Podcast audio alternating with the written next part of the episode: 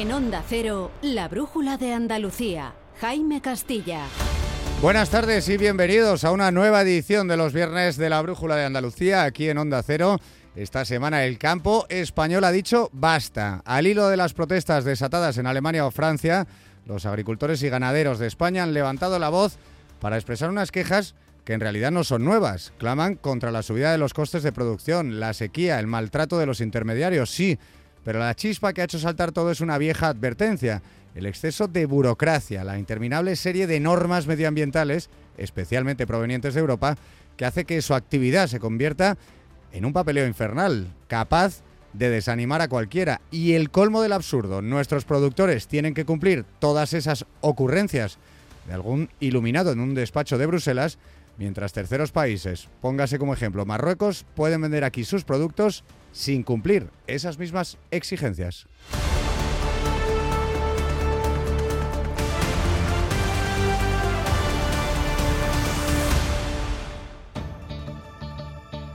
Pero verán, esta tarde no les voy a hablar de ministros, de presidentes, de secretarios generales, de grandes organizaciones. No, hoy van a hablar aquí pues un pequeño agricultor y un pequeño ganadero, los protagonistas y los sufridores de toda esta historia. Hoy quiero que ustedes y yo escuchemos de primera mano, en la voz de los andaluces que trabajan la tierra con el sudor de su frente, todas esas quejas que hemos visto esta semana.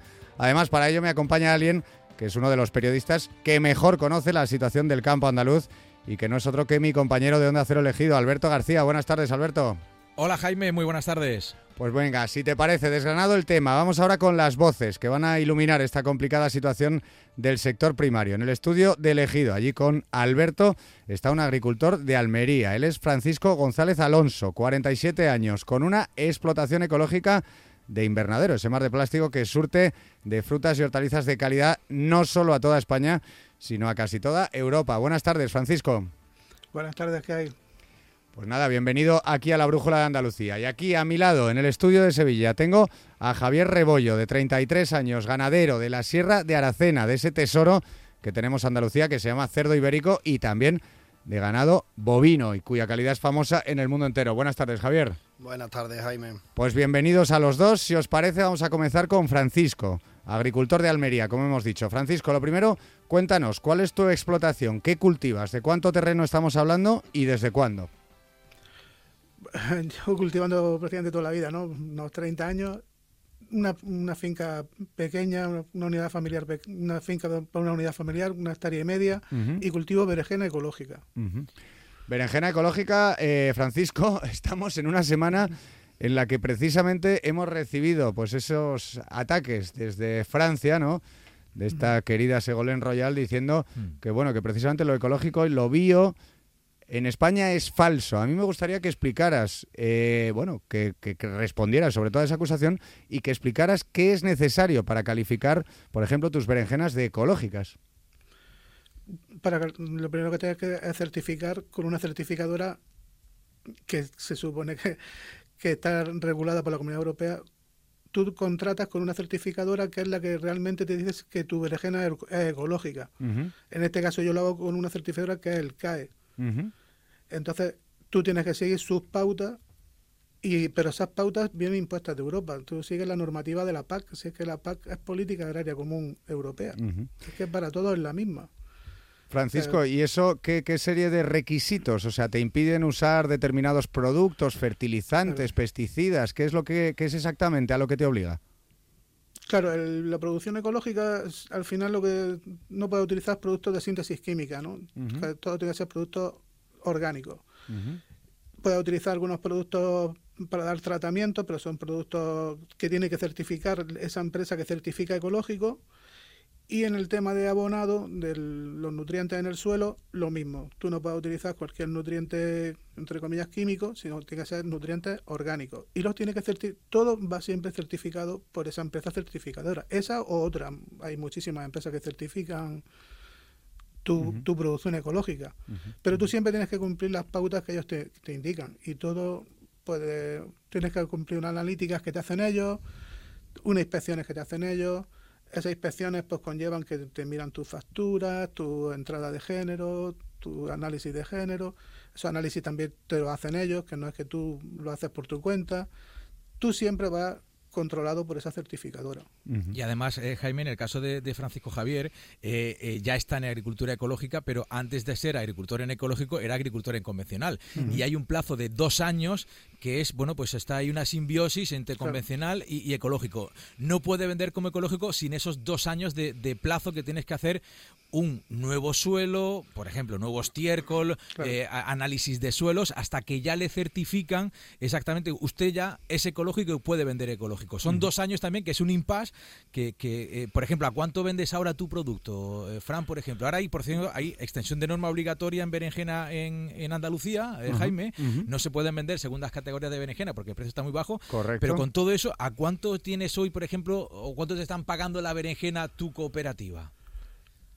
Pues lo último que vi de precio, igual estábamos en 65 o 70 céntimos. Y esta semana menos porque ha bajado el precio. Esta semana se supone que menos porque ha bajado, claro. ¿Y, el supermercado? Pues menos de euro y medio, yo creo. Sí, pero el supermercado ya sabemos que dispara mucho los precios.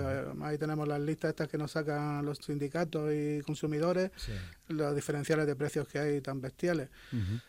Es que es, algo injusto, pero bueno, también entiendo los supermercados. Ellos pagan un precio y luego lo venden como quieren.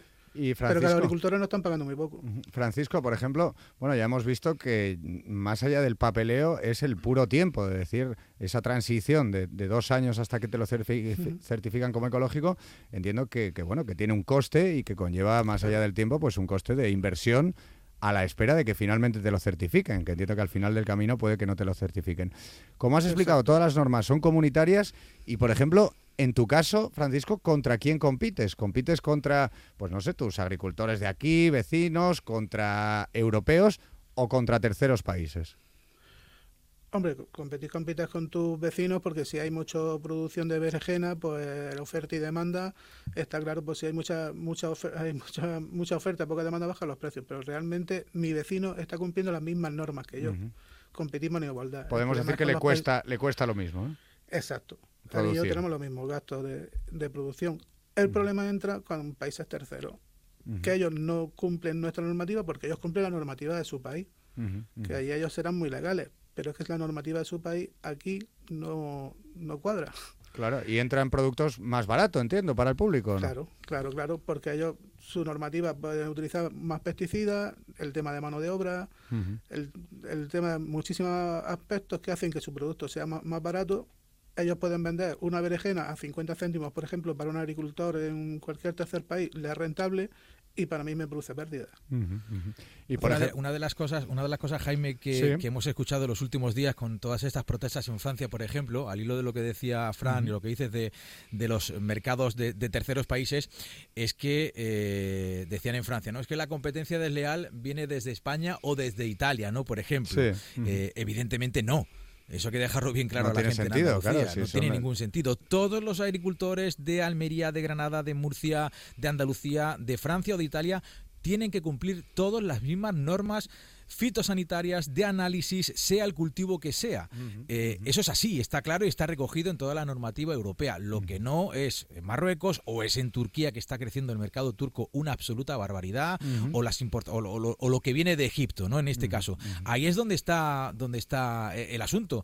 Que no sabemos o no se sabe qué normativas eh, cumplen desde, desde Marruecos, que entra o por Algeciras en camión, o por el puerto de Motril, o por el puerto de Almería, y en Francia en el puerto de, cerca de Perpiñán, ¿no? Por ejemplo. Claro. Eh, bueno, que no se les exige directamente, ¿no? Que no se les exige, claro. ¿Qué normativas? Eh, aquí en, la provincia de Almería hay eh, análisis e institutos que hacen miles de análisis de residuos agrícolas. A nuestro agricultor Fran, por ejemplo, su cooperativa.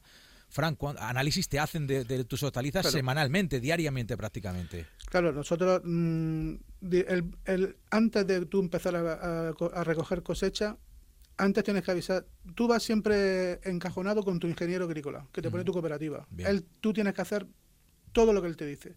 Y una vez que tú vas a coger la primera berenjena, antes tienes que avisarlo a ellos y ellos te hacen una analítica de hoja y de fruto. Y a partir de ahí, cada vez que tú llevas fruto, aleatoriamente de la cooperativa, pues una, una, vez será una semana o un día, o te tocarán dos veces la misma semana, no se sabe. Tenemos nuestro propio laboratorio interno en la cooperativa para controlar que no que yo no, estoy incumpliendo la, las normas. Lógicamente, además, si la incumples. Si la incumples, que es ilegal, ¿no? Entiendo que te cae una multa. O sea, que si te. Claro. Y el mismo y pierden los clientes. Bueno, pues esa es la y situación. Esas importaciones de otros países, GM, disculpa, porque no sabemos qué tipo de normativas y de análisis tienen en frontera los puertos, por ejemplo. Pero que, bueno, que todo, todo indica que no creo que tengan exactamente ese mismo seguimiento tan intensivo y tan minucioso como tenemos aquí. Pues esa es la situación de un pequeño agricultor, como están escuchando, que quiere ganarse la vida como siempre ha hecho y al que cada vez le resulta más complicado. Pero Francisco, toca ahora, Alberto también, toca ahora mirar la ganadería, que también tiene sus problemas y no son pocos con esto del papeleo, las normativas. Javier, Javier Rebollo, ganadero de la Sierra de Aracena. Vamos contigo. Te hago la misma pregunta para que te conozcamos todos. ¿A qué te dedicas? ¿Cuál es tu trabajo? ¿Cuál es tu volumen de trabajo? Y, por ejemplo, no sé, ¿cuánto ganado tienes? ¿Cuánto tiempo llevas en esto? Buenas tardes. Pues mm, yo me dedico al cerdo ibérico, eh, cebado en Montanera. Tenemos la campaña anual en torno a unos 200 animales.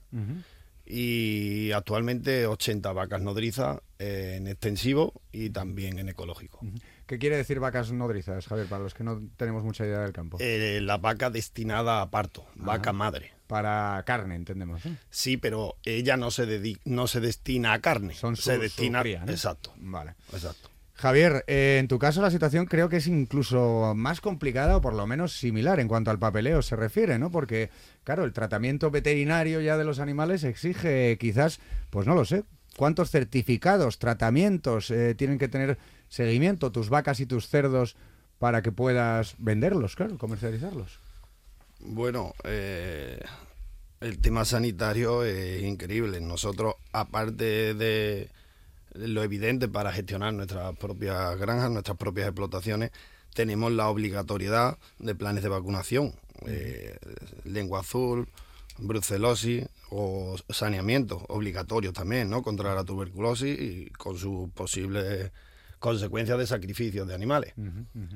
Y en, cuanto al cerdo, sería Auyeki y sangrado cuando hay que hacer vacunas de Auyeki, sangrado cuando se hacen movimientos, pero habría que añadirle también la certificación. Mm. Certificación de, hablamos de la trazabilidad, exacto. Eso eh, lo ocupa la norma de calidad y aparte de toda la burocracia sanitaria, tenemos este añadido, que para hacernos una idea, un animal nuestro puede morir en torno al año y medio, dos años de vida, pues la certificadora nos visita en torno a seis veces en la vida de ese animal. En la vida de ese animal para tomar muestras, revisarle la alimentación, el terreno. Sí, revisar qué es lo que se dice, la, raza y, y la y la alimentación, la edad, la alimentación. Todo eso aparte del, de lo sanitario. Y entiendo todo eso, Javier, que claro, que eso conlleva un coste, todo eso lo, lo, pagas tú mismo, ¿no? El ganadero. Claro, por supuesto. Eh, supone un gran esfuerzo económico, laboral, porque para estos días tienes que contar con gente, tienes que necesitas eh, ayuda, ¿no? Esfuerzo animal también, porque eh, lo referente al manejo, ¿no? Mm, tienes que meter los animales en, en, los trágalas y, y, los posibles riesgos entre, entre los propios animales.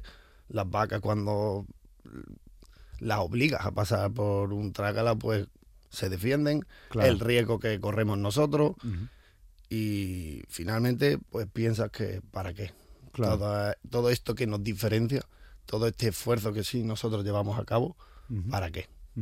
Porque Javier, entiendo que, claro, eh, también estáis sufriendo vosotros el aumento de los costes de producción derivados de la inflación, la sequía, por supuesto, que supongo que, bueno, pues si un agricultor necesita agua, un ganadero necesitará la misma o más para abrevar a todos los, animales, ¿no? Sin duda, y el, y el indirecto del cereal claro, que no, Efectivamente. aumenta y la alimentación. Ahora mismo, como le hemos preguntado a Francisco, te pregunto a ti, ¿cuál puede ser la diferencia de precio que tú pues vendes, por ejemplo, en matadero a, un supermercado. Estamos hablando también de un margen de aumento de precio tan grande como vemos en las frutas y verduras.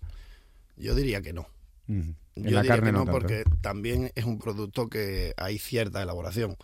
Entonces desconozco completamente los costes en los que incurren, pero no es lo mismo que un tomate que solo lleva el transporte. Los animales hay que sacrificarlos, tiene que continuar la trazabilidad de, de, esa carne y muchas veces hay también algo de elaboración, ¿no?